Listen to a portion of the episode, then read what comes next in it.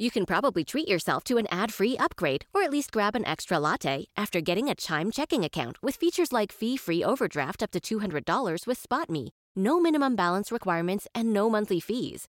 Open your account in minutes at chime.com slash goals24. That's chime.com slash goals24. Chime feels like progress. Banking services and debit card provided by the Bancorp Bank N A or Stride Bank N A, members F D I C. SpotMe eligibility requirements and overdraft limits apply. This Washington Post Live podcast is sponsored by three M. You're listening to a podcast from Washington Post Live, bringing the Post's newsroom to life on stage. Despite gains over the years, women remain disproportionately underrepresented across STEM-related fields and in leadership positions in the technology sector. Women also make up a minority of partners at top venture capital firms. In this episode, Google C F O Ruth Porat, former TaskRabbit C E O Stacy Brown-Philpot, and former I B M C E O Ginni Rometty join Washington Post Live to talk about their paths to leadership and the big questions that will define the future of technology. Let's listen. Welcome to Washington Post Live. I'm Heather Long, an economics correspondent here at the Post. And today we're talking about women in tech with three women who have blazed their way to the top of tech companies, which unfortunately is still a very rare occurrence. And a little bit later in the program, we'll be speaking with Stacy Brown-Philpot, the former C E O of TaskRabbit, and Ginni Rometty, the former C E O of I B M. But right now, we are pleased to welcome Ruth Porat, C F O of Google and Alphabet. Welcome to Post Live, Ruth. It's great to be with you. Thanks for having me. So, Ruth, I want to start back at the beginning of your career. nineteen eighty-seven, you joined Morgan Stanley, famously right before that Black Friday with stocks tanking. And basically, we've been talking about the need to get more women to the top in business for thirty years now. What do you say is still the biggest challenge holding women back from achieving those heights? Well, so I think that the, the good news is things have changed meaningfully since those early days in nineteen eighty-seven. And, you know, I so I'm filled with both optimism and a clear sense of impatience. I think your question is spot on. Why not faster? And if I just take you back for a minute to eighty-seven, I remember in those early days, I was in a group where the, the privilege in that group was you got to meet with C E Os and present ideas, even at a young age. And one of the earliest encounters I had was um, I was told that the meeting was going to be at a male-only lunch club. And I don't know why I had the courage to do this, but I went to my boss and said, if I physically can't be there, I don't want the product of my brain there. And what was a surprise and gratifying to me is he agreed. He called the partner who had set up the meeting, who was mortified because he had never invited a woman to present because there were so few of us, and he immediately changed the venue. Fast forward to today, I think those kinds of conversations were too few and far between. We didn't have tone from the top. We didn't have the processes and systems around things like pay equity, looking at performance reviews, clarity, and a real deliberate approach to succession planning. We didn't have terms like allyship. It, it, this, we need everyone involved in looking for op to promote women. So I think we're dealing with societal headwinds. It's taking time to bust through them. But with this kind of deliberate approach, I remain optimistic that we're going to continue to see progress. And at Google, what we're focused on, what do we do internally, and how can we support the broader environment to really create a bigger pipeline? Yeah, it's no more men-only lunches. That's something. Um, so what I always ask when I see leaders who are concerned about these issues is, do we really need, do companies need to set concrete targets? I hate to use the word quota, that's so loaded, but does there actually have to be a concrete number to see progress? And obviously, your company, Google, recently announced last uh, summer, I think, that you wanted to see thirty percent more leaders from underrepresented groups by twenty twenty-five. So a pretty ambitious and specific target. Do you think that's necessary to make the progress? I do, but I think it's part of an overall program. It's nice to set a goal, but if you then don't have the consistent follow-through, so every other week, we have our head of diversity come in with Google Leads, and we look at what's the data, what are we looking at for hiring, retention, we talk about succession planning, and that's why I say you need tone from the top and then real rigor, the scaffolding, the processes and systems. So yes, if you don't have transparency, it makes it easy not to have accountability. If you don't have some sort of a northern star, where do you want to get?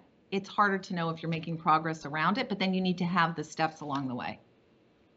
Yeah, that's really interesting that you're having so frequent meetings about it. Can you give us any updates on the progress towards that goal? I know we're barely a year in, but is, it, is are you seeing progress now? And what specific, um, are there any penalties for managers who aren't making these targets? So I, I would go back to really your first question. Yes, we're seeing progress, and I think all of us would say it's too slow here and, you know, broadly. And so you can see it in our transparency reports. We disclose data. I think that it's a best practice for every company to do so, again, because it really focuses what's the discussion uh, internally and externally. And we are looking at, at what are the uh, holding people accountable for, uh, for progress. So obviously you've been at the top on both Wall Street and in Silicon Valley. You're always asked for your advice, but I'm wondering, do you give different advice to women uh, who want to make it to the top of Wall Street versus Silicon Valley? Is it a little bit different? It's not. I mean, if I reflect on what has been most valuable for me in my career, I keep coming back to sort of four Four things that, in as I look back on what I've done so far, have been super helpful. You know, the first is stay curious. Keep learning. If you feel like you're starting to plateau, go to someone you respect and say, what's my highest and best use? And look for new opportunities and take risk. The second is make sure you're asking the right person. You know, you got to be working for the right boss. Have somebody. In my earliest days, I, there wasn't the word sponsor, but work for somebody who's somebody who's going to invest in you. My best opportunities, actually, I got there with help from and uh, advice from sponsors. You know, the, the third is have a point of view. Uh, make your point of view known, and it, you know, anchor it in data. It becomes irrefutable when you anchor it in data. And then finally, make sure you're thinking about your life holistically. I don't believe in work-life balance, but I do think mix is important because it just energizes all of us. And I think those principles are true in finance. They're true in tech. They've certainly been my guiding principles. Yeah, that's great advice. Um, so I, I want to ask you about a little bit tougher subject, and as you know, there's a class action lawsuit against Google for former female employees uh, who say that they were not paid fairly, and this comes on the heels a few years before of a Labor Department investigation where the U S government did cite systematic compensation disparities against women at Google. Uh, obviously, you're the C F O. You are very concerned about these issues. How can you, are you assuring women today at Google that they are being paid fairly? Yeah, so we, we care immensely about this and ensuring we have equal opportunity and every element around it for women and underrepresented groups broadly. I think one of the most important innovations really at Google, well before I got here, was a systematic approach to pay equity, where you go in af after the process and just an ensure with data analytics and um, you know, very focused work that bias hasn't crept in. There's no question there continues to be bias in society, and there's unconscious bias, and even, you know, and, and it, by, by definition, if it's unconscious bias, people don't know they're doing it. And so we have systems and process that go in to make sure that we're correcting for it, uh, but care immensely about making sure we're getting this right. So are you confident today that that is no longer an issue at Google? I, I think that with the systems and process that we have in place, we're doing everything we can to make sure that we're doing the right thing and that there's equitable pay and that we're, you know, it's, it is a, a core priority for us. Yes. Uh, obviously, Google recently announced a, uh, I believe it's seven billion dollars investment in, in the U S and in new office and data centers that could create ten thousand or more jobs. Uh, I'm curious, we've heard from a lot of C E Os that it's hard to hire right now. Are you all finding it hard to find employees to fill these roles? Well, so th that number is actually just across the U S, and we're really excited about it because one of the elements of those seven billion dollars and, and ten thousand jobs is we're increasing the number of sites that we have, in particular sites where there's a lot of um, uh, diverse talent. So Atlanta, Chicago, New York, D C, and really broadening out what we're doing to be the most attractive place for people generally. We've had, you know, over a million applicants every year for a much smaller number of jobs. And so you know, we continue to be a magnet for talent. I think one of the very important elements when we think about return to office and what each of us in these positions are trying to think through what continues to be really exciting for employees. And we're looking at how to evolve the way we think about what is the work, the structure of work going forward. So yes, I, I'm pleased to say we continue to be a great magnet for great talent. Yeah. Um, I'm curious to hear, you surprised a lot of people a decade ago when you made a comment that the wealthy can afford to pay more in taxes. Uh, obviously, there's a very concrete proposal on the table from President Biden to increase taxes on the wealthy. Do you still have that view, and, and are you supportive of the president's efforts? Yeah, the, the point I made back then is I very much hold, which is to have sustainable growth, it needs to be inclusive growth, and we each need to do our part. And I think that's true across the board in everything we do as leaders of companies. And, and you know, I was speaking individually at the time. I feel that same way uh, now as an individual. But I think that it goes really back to the point that to have sustainable growth, which is positive for everyone, it needs to be inclusive growth, and we need to do our part. And you said recently that you were supportive of the global minimum tax that Treasury Secretary Janet Yellen has been putting forward to try to get agreement with countries around the world at the O E C D on a tax that could be applied to all different companies, particularly tech. Um, I, I'm curious, do you also support her push for the twenty-eight percent corporate tax rate, raising that rate from twenty-one to twenty-eight? Do you, or do you have some concerns about going that high?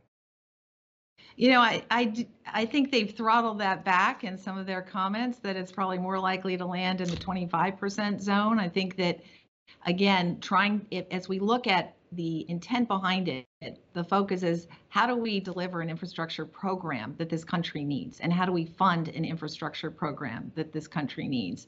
And we're committed here to, again, playing our part in that. Um, Google is already one of the largest taxpayers in the U S Uh, we actually are paying taxes in line with the O E C D average, and um, have been, you know, very committed to, to again, get doing that the right way. We brought our, our uh, international I P back to the U S a couple of years ago, so we've got a good structure, but very much supportive of the O E C D. We think that it creates a sustainable solution, and supportive of ensuring we're doing the right things across the U S Another big issue that's probably landing on your plate again, obviously the European Union just this week is opening a, another formal antitrust investigation, uh, claiming that Google is abusing its leadership role in advertising technology. Um, any, uh, can you give us any insight into, you know, how Google sees those accusations and might respond? So scrutiny isn't new for us, and we've been very focused on engaging constructively with regulators. I think our main point is that people come to Google because they want to, not because they have to. People use our products and services, um, advertisers, because they want to, not because they have to. And so, you know, uh, to us, the most valuable thing we can do is engage, continue to engage constructively with regulators to ensure that we're trying to help land things as, as they uh, deem important.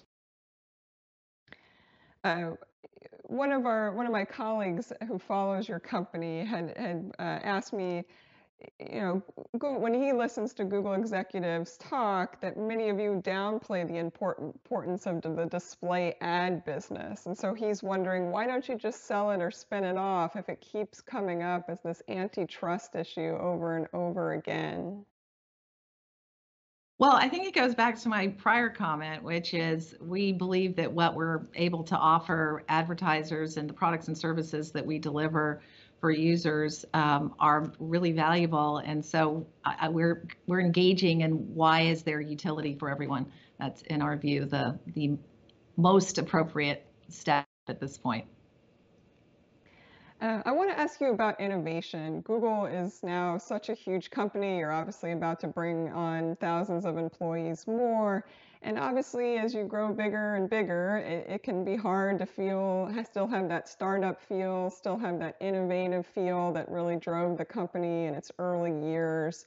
And um, there have obviously been some headlines in recent days about some employees at the company who feel that it's lost a bit of that that innovative soul that, that was so attractive when they first joined. Um, how do you think about that? How can, what can you do with your team to really keep that spirit of innovation going? I think innovation is the lifeblood of what this company is, and we continue to be extremely focused on. When I look at and, and talk about what is my approach to capital allocation, the number one thing is continuing to invest in long-term opportunities. We then have, let's make sure we're focused in the right way, and so that we can support and lean into those aggressively. And let's make sure we're investing in operational excellence so we can protect the entire ecosystem. But at the heart of it, it's about innovation. And recently at our developers conference, Sundar said that one of our biggest moonshots is still search. There's so much to do to make the experience continue to improve for people. And um, at the at, at the, kind of the root of all of it is all of our investments in A I and the way that's delivering better experiences for users and for businesses. Everything from learn how to speak English on Google Translate, or travel the world and be able to do so. Be, the innovations in in what are we doing with photography and your ability to search, the innovations in A I that, as an example, one thing near to my heart as a two-time breast cancer survivor, our A I team has come up with a breakthrough in early detection of metastatic breast cancer. It's the work we're doing in sustainability. We have the most um, efficient data centers on the planet, and yet with A I, we were able to reduce our energy consumption. So I am seeing it all across Google and Alphabet, and really excited about what it means. And most importantly, I think as leaders, if you are not investing in what, you know, kind of out there in the future, you're you're starting to actually sow the seeds of your own destruction. So the ethos that, of course, we want to continue taking smart risk and, and support innovation, and teams focused on innovation continues to be a key to what we do. Um, One of the areas people know you so well as a Wall Street leader and now as a tech leader, but you also uh, played a pretty big role in helping shape government policy in two thousand eight in the midst of the financial crisis that this country was going through. I I'm wondering, we've obviously just been through an even worse uh, economic crisis in the past year. Um, What, what do you think the government did well this time, and, and what, you know, what lessons do we need to take away for next time that could have been better? Yeah, I think back on that a lot, not only what government leaders could do, but each of us as um, leaders of, of businesses. I think some of the key lessons from back in oh eight, many of which were applied this time, is in a crisis, there you only have poor choices. And so you need to move quickly, and it's about least worst option. One of the things Secretary Paulson said back then was, too often uh, you need to have the will and the means, and too often by the time you have the will, you no longer have the means, which means you need to go all in early. And it also, the other element that I saw very, very clearly from oh eight is you need a team that's been through a crisis before and has lateral vision, because in a crisis, facts aren't clear and you're trying to piece things together so that you essentially have a tapestry with all of these disparate points, none of which alone tells you the story. And I think what worked really well back then was a strong team that moved and moved quickly. I feel like we've certainly, it's been exciting to see coming out of this year, the strength around the COVID response effort that, that Jeff Zients has been leading. The coordinated approach has been key. It's that lateral vision, weaving together what's going ac across uh, the, the states. And those kinds of lessons are important. This will not, sadly, be the last pandemic we have. So seasoned team, know your source of vulnerability, protect against it, move quickly, move aggressively. Those are the lessons. I think what has been very positive is throwing a lot of liquidity into the market. You know, we were very, I was very concerned, as many were at the outset, as to how, how deep could this go. And so the ongoing support, in particular for small, medium businesses, the most marginalized, has been key. Yeah. What about the execution? I mean, a lot of these uh, state governments or, or uh, regional hubs for the Small Business Administration just didn't have the technology set up to get that money out the door through unemployment benefits or in the early days of those small business grants. Uh, are, is there some uh, takeaways that you have as a tech executive who also knows how hard it is to do these government programs in a crisis? Yeah, it's, it's a great question. I'm actually very gratified to see the focus of the administration administration on renovating its technology infrastructure. One of the things we saw at Google as we pivoted early to work with states, cities, and the federal government, how can you support um, their needs at a time when they actually don't have the people on site because they're trying to protect their people? So as an example, one of the big things that was a surge, not just for the government, but for businesses as well, is this inflow of calls. Everything's moved, you know, digital, but inflow of how, where do I get disbursements, unemployment payments, all the things that you said. And so we've been implementing what's called contactless customer support. It's an A I-backed customer support system.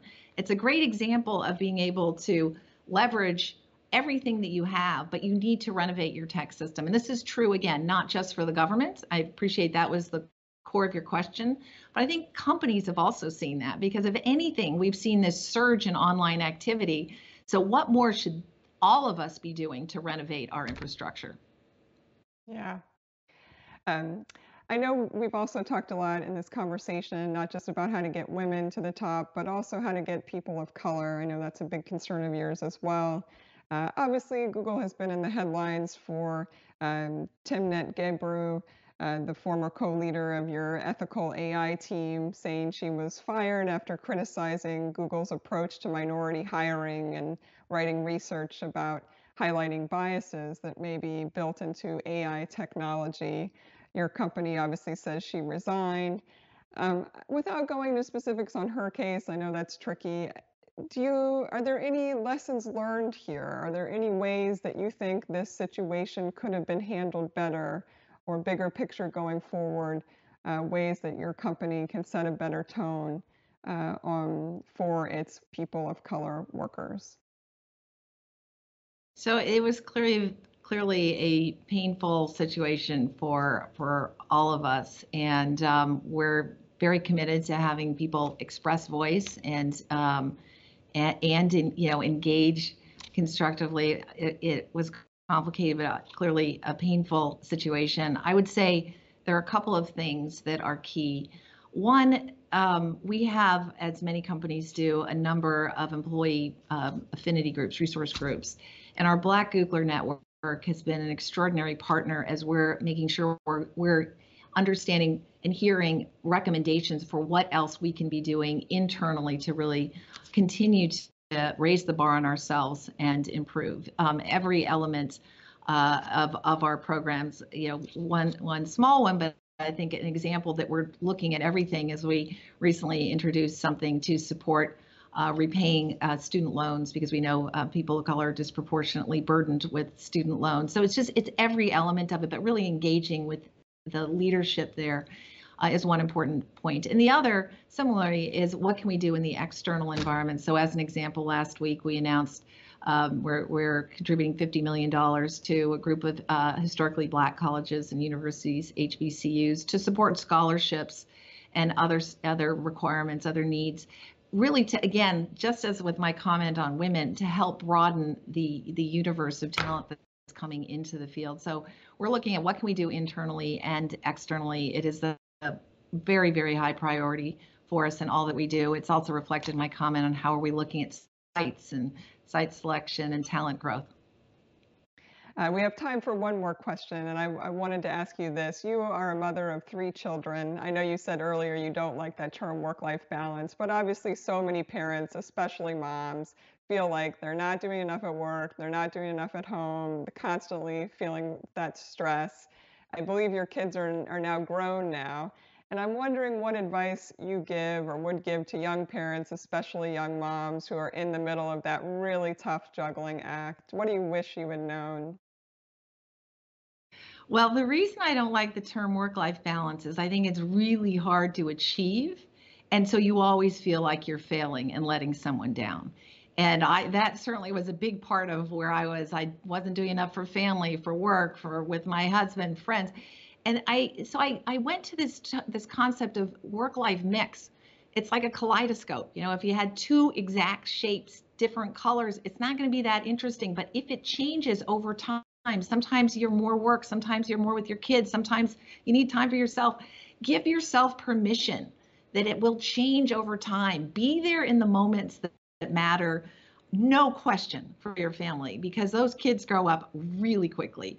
And give yourself permission to do what you need to do to support yourself. This is hard. There's not, what we all went through in COVID is really hard. And I think people need to permission themselves to know this was stressful. At Google, we introduced something called CARES leave because we were very concerned about the wellness elements, the pressure of trying to juggle all these things. But at the core of your question, I would say just know the kids, they really do grow up quickly. I'm thrilled. I'm I like I COVID was my opportunity to spend a lot of time with them, even though they're in their twenties. Cherish the moments and don't feel guilty because you're, you know, I think that my mom told me when I was a young kid, um, have a career. It's really important to have an identity beyond what you're doing at home. And I think they, you know, they appreciate and understand it. It's and so I think that level of just permission yourselves, um, but don't miss these, don't miss this time. It goes by really quickly and take the time. It's fine. Technology enables you to work at home and integrate work and life in a way I most certainly didn't have when we had a computer room you had to work at as a young associate. And I think it's great that we have that level of flexibility and an awareness amongst, you know, people in leadership positions. It's going to keep you more energetic. It's going to keep you in the workplace longer. So we want it. I want I want people to be able to take that time for themselves. I like that term, work-life mix. Ruth, thank you so much for your time today and your insights. Thank you so much for your leadership on these important issues. It's great to be with you. We'll be right back with two former tech C E Os who happen to be daughters of single mothers. Stay tuned. Hello again, I'm Heather Long, an economics correspondent at the Washington Post, and we are talking about women in tech today. I am thrilled to be joined by two trailblazers. Stacy Brown-Philpot, the former C E O of TaskRabbit, who is part of a neat initiative called the Opportunity Fund, and Ginni Rometty, the former C E O of I B M, who is now a senior advisor at Teneo. Welcome to you both. Thank you. Thank you. Ginni, let's start with you. We've been talking about these women in tech issues for years, for decades. You started in the industry forty years ago, and we, while certainly some things are better, there's still a lot of challenges. How do you explain to people what are the top challenges that are still holding women back from getting these senior positions in tech today? Yes, well, you know, your comment about it's been over forty years for me, so in tech that entire time. And if you do look at the numbers, Heather, like you just said, they speak for themselves, that there has not been enough progress. And to me, there are just a number of systemic barriers that we could really make a difference on. Um, and they do start, on one hand, very early with uh, the exposure for girls and women to technology. But I think if I had to pick one that would make the biggest difference, it's to reposition for women in technology. What does it mean to even go into STEM? You know, people talk about STEM as if you're going to be an engineer. And when I say reposition it, and I think because in part you're addressing what from the very beginning is someone's own mindset about progressing in technology. And uh, repositioning would be, think of going into STEM as a launch pad, not a destination. Because being in technology is just about problem solving. And frankly, that's problem solving is true in almost every industry.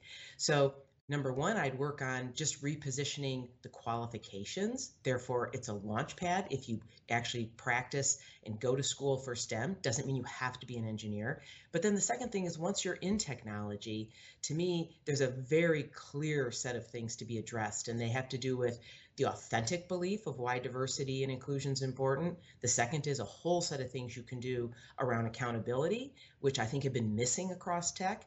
And then the third would be just, you know, people ask for a silver bullet, and having led I B M for such a long time, to me, it was never a silver bullet. It was consistent execution across many, many actions and raising the bar as frequently as I could on the topic. Yeah, that's really interesting what you were saying about that, uh, getting that pipeline, getting people interested even at a young age and realizing it's so much more than engineering. I, I, I want to follow up though. Um, obviously, we haven't made as much progress in this area as we want to. I, I got to ask you about quotas. You know, do you think that we're at a point where companies need to say, I want forty or fifty percent of my management team to be female by twenty twenty-five? Do they need to put an explicit goal in order to get there? You know, I have watched people react very negatively to the word quota. Um, and so put aside the word, you absolutely need targets for progress. There is no doubt in my mind. I have experienced this so many times throughout my career. I can, um, two things, two quick stories. It was two thousand two when I acquired PricewaterhouseCoopers Consulting. They were a consulting business, I B M had a consulting business. Um, if you looked at both, both fine companies, but the difference that values and beliefs and the importance on this makes, I B M probably had triple the women in the same business. That's just because being held accountable to that. I will fast forward. I can remember another time down in Brazil where I looked, I had no women executives. Well, I finally stopped hiring and said, you will not hire until this fixes itself. Guess what? It fixed itself. To this day, there are the most women executives there. And then as I became C E O, um, and you'll see it even in our proxy, there is a, a modifier to our compensation on progress across all diverse groups. And so I am a big believer that you do need, whether you want to call them quotas, targets, but companies need to be held accountable, to hold themselves accountable to set of progress metrics, because otherwise this never does get fixed. And because there's a set of underlying barriers we can talk about. Yeah, I like that term, progress metrics, a, a nice way to put it. Uh, Stacy, I want to turn to you. You've been outspoken about your background growing up in Detroit, that you were often told to think about being in medicine or in law, and yet you went to work on Wall Street and then many years now in the tech space. I'm, I'm curious to hear your thoughts. Do you think uh, it's any easier for a young woman, particularly a young woman of color from Detroit today, to end up in Silicon Valley?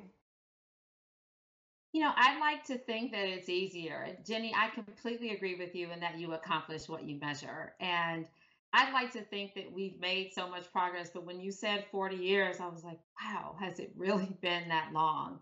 And growing up in Detroit, there just weren't models of people who looked like me that were doing things in technology. The most successful people were doctors or lawyers. And so if you wanted to be successful, that was the model that you had. And so for me to go and study business at a, at University of Pennsylvania, at Wharton, and then to come out to this foreign place called Silicon Valley, which was foreign to me at the time, was highly unusual. But I always saw myself as a risk taker and also someone who looked around at my environment and figured out how to make it better. And so part of making it better was not just making the change, but being the change. And so I'm proud that now that there's people like me who are in tech and Black women who are in tech that I don't even know yet, which is great because I shouldn't know everybody, who are setting the tone, who are setting the example for what this should look like. And so the pipeline is coming, the pipeline is building, but like all of us, we have to be the leaders that we want to see. So I have two little Black girls, two daughters, and they're gonna have to be leaders in their own right too. They're gonna have to make changes and create change and make society, not just tech, what they want it to be as well. Yeah, I like that a lot. Um, I want to ask you, the Washington Post has written a number of stories, even in recent months, about some of the big tech companies hiring and this term that I'm sure you're familiar with, cultural fit, that so often people of color are being told that they've got great resumes, they've got qualifications, but they're not the right cultural fit for a big tech company. What does that really mean, that term, in your eyes, and, and how can we get beyond that? It's such a, a loaded term, cultural fit. And what I try to do at TaskRabbit is create a culture where all voices are heard. In fact, it was part of our values as a company to encourage all voices. And so cultural fit is what the company is and who the people are that make up the company. And if that environment is not a diverse environment, if it's not an environment where people can come in and be their authentic selves, if it's not an environment where people can come in and express themselves and express all of who they are, and bring all that they have to the workplace, then it's not a diverse environment and it's not a great place to work. And so to me, cultural fit is could be a great term, which is we embrace all cultures, we accept all people, we encourage all voices, and we want those voices to be heard. As a Black woman in tech, I certainly got into rooms and was the only or one of the only. And I was like, how do I fit in here? And it turns out that we are a lot more alike than we are different beyond just the, the same color blood running through our skin. Like it really is a lot of similarities between who we are, even though our exteriors might look different. I've been fortunate to have some wonderful conversations with my friends who are Asian American, and we've had a lot of great discussions about our similar experiences and our different experiences, even though we come from different continents, or we may be both born in Detroit or both went to school in Pennsylvania. There's a lot of similarities there. And so to say that someone is not a cultural fit because we don't like the same video games, well, maybe we like the same type of music, right? Music expands all races and backgrounds and generations, and there's a way to find it. So it's an excuse and a reason and not a good one, in my opinion. Mm-hmm. I want to ask you both this next one. Ginni, we can start with you, and then Stacy, and want to get your thoughts. I'm curious to hear if you think this is a watershed moment in workplaces in America. And we've been writing a lot about this at the Post the past year. Really changed everybody's lives. And when I talk to workers from all across the income spectrum, all, you know, different races, different backgrounds, I just hear the same thing over and over, that they, this really made me rethink what I want in my life, in my work, what I value, uh, where I want to work, how I want to work. And I, I'm curious, do you think this is a big watershed shed moment for American workplaces? Well, I do think it actually is, Heather, and I think it can be true on a couple different levels. And um, as I reflected back on the pandemic and the things I compared to myself, what I thought at the beginning to what I now think uh, today. And one of those thoughts has to do with um, if you take a look at what it is that people value. Um, trust obviously comes to the top now that it didn't before. The second thing is I think the pandemic showed us how fragile Um, equality is actually. And so my hope of the many things that changes, I think one of them is something I've worked on the past decade. And so it's interesting for both Stacy and I to be on together. And it's about making the workforce in general, but in tech, much more inclusive of every different, not just gender, ethnicity, you name it, across the board. Um, and when I say that what happened in the pandemic, obviously now to me it has put a big spotlight, not just the pandemic, over what happened with the killing of George Floyd, on Black representation in these excellent jobs here. And it is clear to me um, for many different reasons, both tech has left the Black community behind, but as well in general, you see whether there are good Good jobs that can be had right now without a four-year degree. And so, you know, it's one of the things I've, I'm very focused on, have been for a decade, by the way, and have very much proven that in tech, in particular, there are many jobs you can have an excellent economic opportunity, the greatest equalizer, without a four-year degree, as an example. So I'm really hopeful it's a watershed moment to address what are some of the systemic barriers to getting more people great jobs with upward mobility in the digital era. And I think this is the beginning.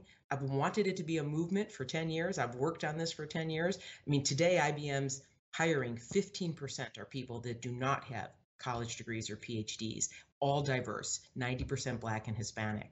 And that was not true a decade ago, one hundred percent P H Ds and four-year degrees. Now, this isn't saying those aren't valuable. To me, it's giving people an on-ramp into this industry that's earlier and it's different because of whatever set of circumstances. It has nothing to do with aptitude. And so it is just about access. And so I, as you know, I'm involved in something called OneTen, which is all the big companies in this country making a commitment to hire one million Black employees over the next ten years without four-year degrees to get started, but into family-sustaining jobs with upward mobility, all based on removing this structural barrier that says you have to have a four-year degree to get started. So one of the ways to make the workplace far more inclusive is by removing barriers. And by the way, that barrier exists not just for the Black community, it is for the, if you take a look at the Hispanic, many different communities. Um, and this is, to me, I think is one of my greatest hopes when you say it's a watershed moment, that this remains a movement, that it's action, it's not words that really change something. Stacy, how about you? What are you seeing? Yeah, I, well, I think the last year or more now, I guess, we're past the year mark here, has really taught us a few things. One is just empathy. My kids running in the background, other people's babies crying, everything on Zoom. I mean, the empathy that we've had to develop in order to make it through what we've gone through, but also understand that work and life just really can't be separate anymore is a is a real thing. And I think that's an important thing to carry forward. The other is that essential. What is the definition of essential? And there were plenty of things that we knew were essential, but there were some things that we didn't realize were essential. TaskRabbit's business remained open. We provided our taskers with the right types of equipment to go in and safely provide tasks. But we did that because it was essential that people had a way to make a living and a way to work. And so when we talk about the gig economy and think about the gig economy, it wasn't just this sort of thing that happened on the side. It became an essential way for you to get your prescriptions and your medicine and your office desk set up because you now have to work from home for the next year. The last thing that I think that really came out, and I'm not sure it's watershed because it feels like that's temporary, but there's been a real rise for action and for change that we've not seen, and I've never seen in my life. And my mother, who lived through the civil rights movement, did not and has not ever seen. And the culmination of that is a lot about what Ginni was talking about, but it's also about recognizing that we've got talent, Black talent just out there that exists that we've underinvested in already. And that's why I started the Opportunity Fund with my two friends, Marcelo and Paul. We were just talking about what could we do? What more could we do beyond what we've accomplished today? And it was the creation of the Opportunity Fund. We know that there are great founders out there who haven't had the opportunity to raise capital, who were told that they didn't have the cultural fit or whatever fit they needed to raise money from a traditional V C. And so to date, in just a year, we've invested in over fifty companies, over fifty million dollars in those businesses. And they cut across all tech, tech sectors in tech, from enterprise SaaS business, A R, V R, H R, consumer marketplaces, just about everything. And so the talent is out there and there's an opportunity to invest in that talent. And so I think we're at a new plateau and the sustained momentum will continue. Wow, both very powerful answers. Stacy, I want to pick up on that last point, this Opportunity Fund. I believe it's one hundred million dollars, and you've said you've already invested half of it, which is remarkable. Uh, why aren't uh, people of color, companies founded by people of color, you know, getting these venture capital investments, and how much of a game changer are you hoping that this Opportunity Fund is in that space? It's so, as someone who sat across the table and raised capital before, I know how hard it is just to raise the money.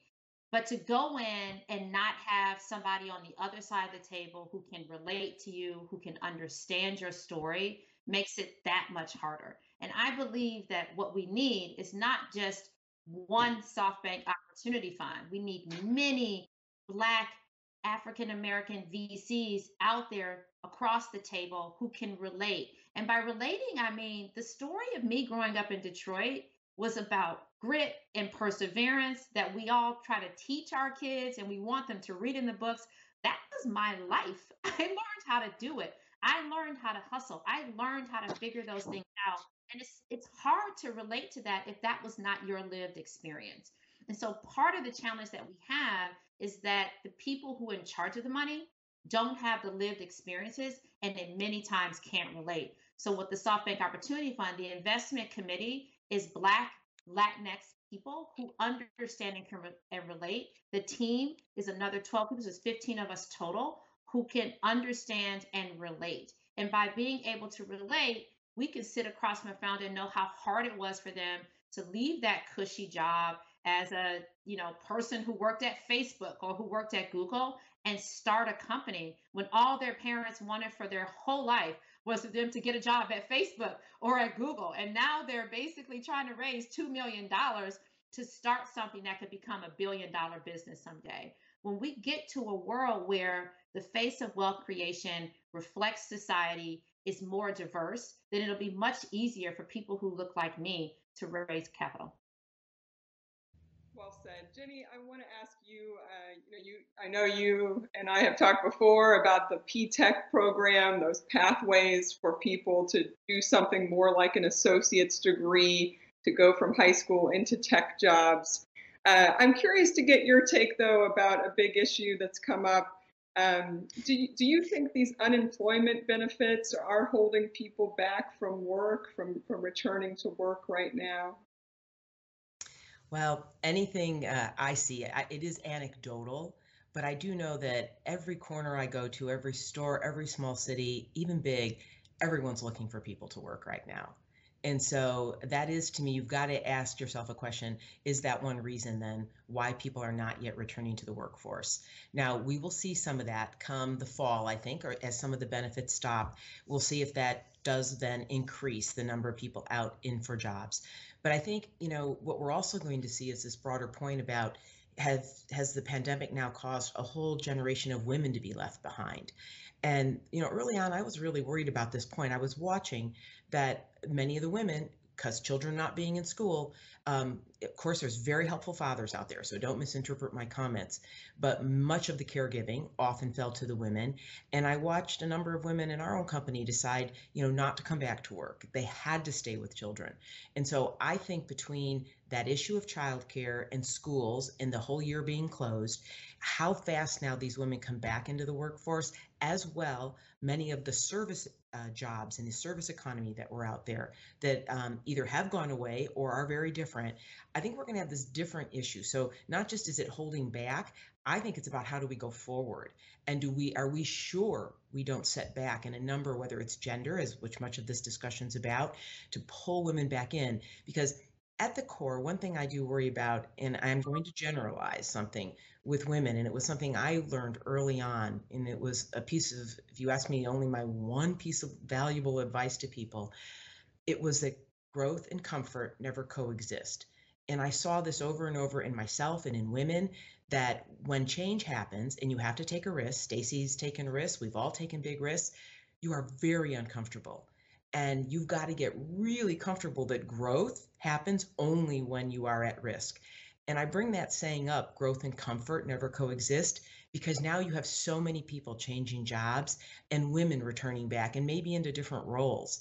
And so that, to me, has never been a, this has never been a more acute moment for that kind of advice or lesson that growth and comfort will never coexist, that we've got to pull back, not who's out of the workforce, but how we pull back into the workforce and integrate jobs.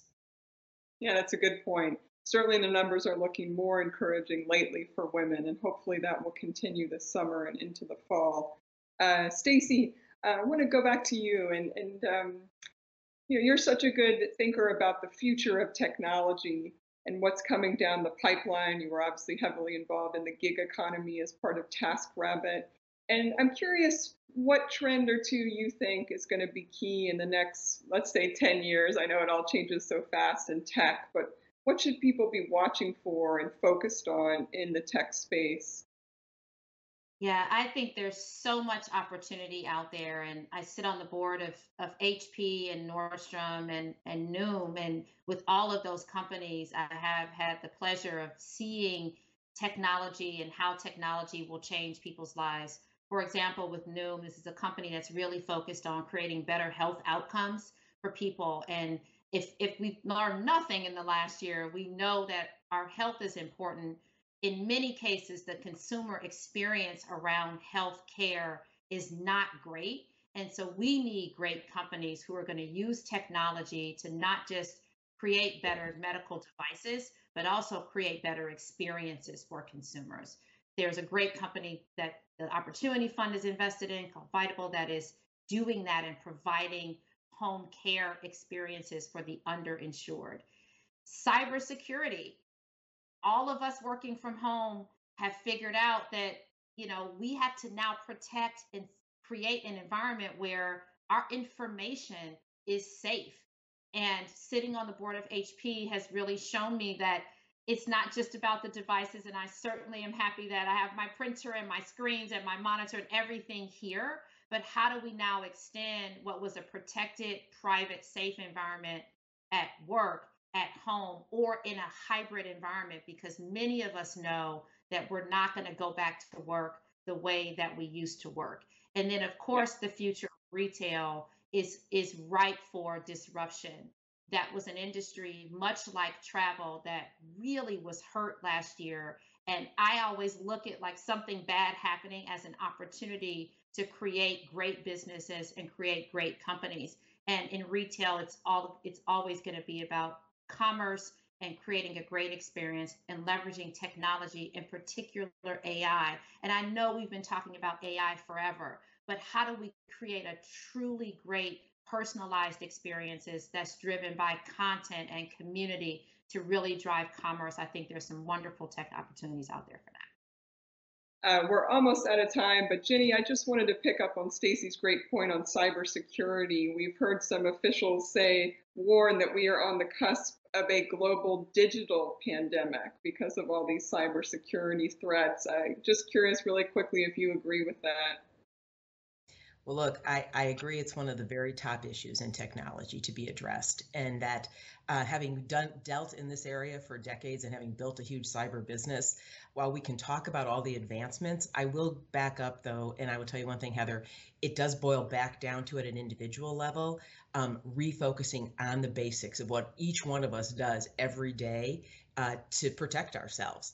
And yes, there will be the most extreme that uh, happens at the other end, but I guarantee you most of the much of damage happens because of what we individually choose or not choose to do to protect. So it's really the basics.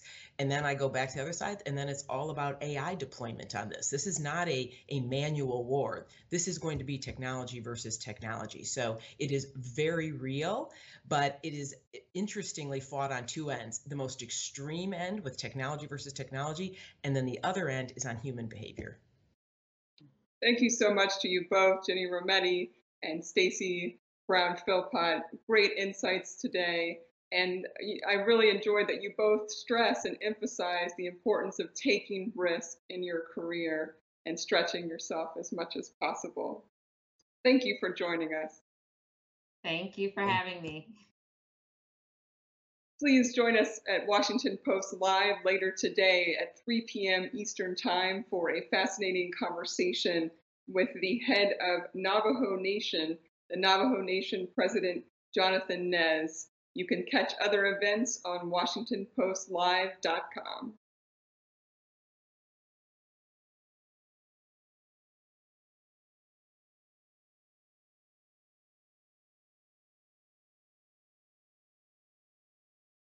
Thanks for listening. To hear more interviews from this series and other Washington Post Live programs, visit us at Washington Post Live dot com. Save a little more this month. Chime checking accounts have features like fee-free overdraft up to two hundred dollars with SpotMe and no monthly fees. Open your account in minutes at chime dot com slash goals twenty-four. Banking services debit card provided by Bancorp Bank N A or Stride Bank N A. Members F D I C. SpotMe eligibility requirements and overdraft limits apply.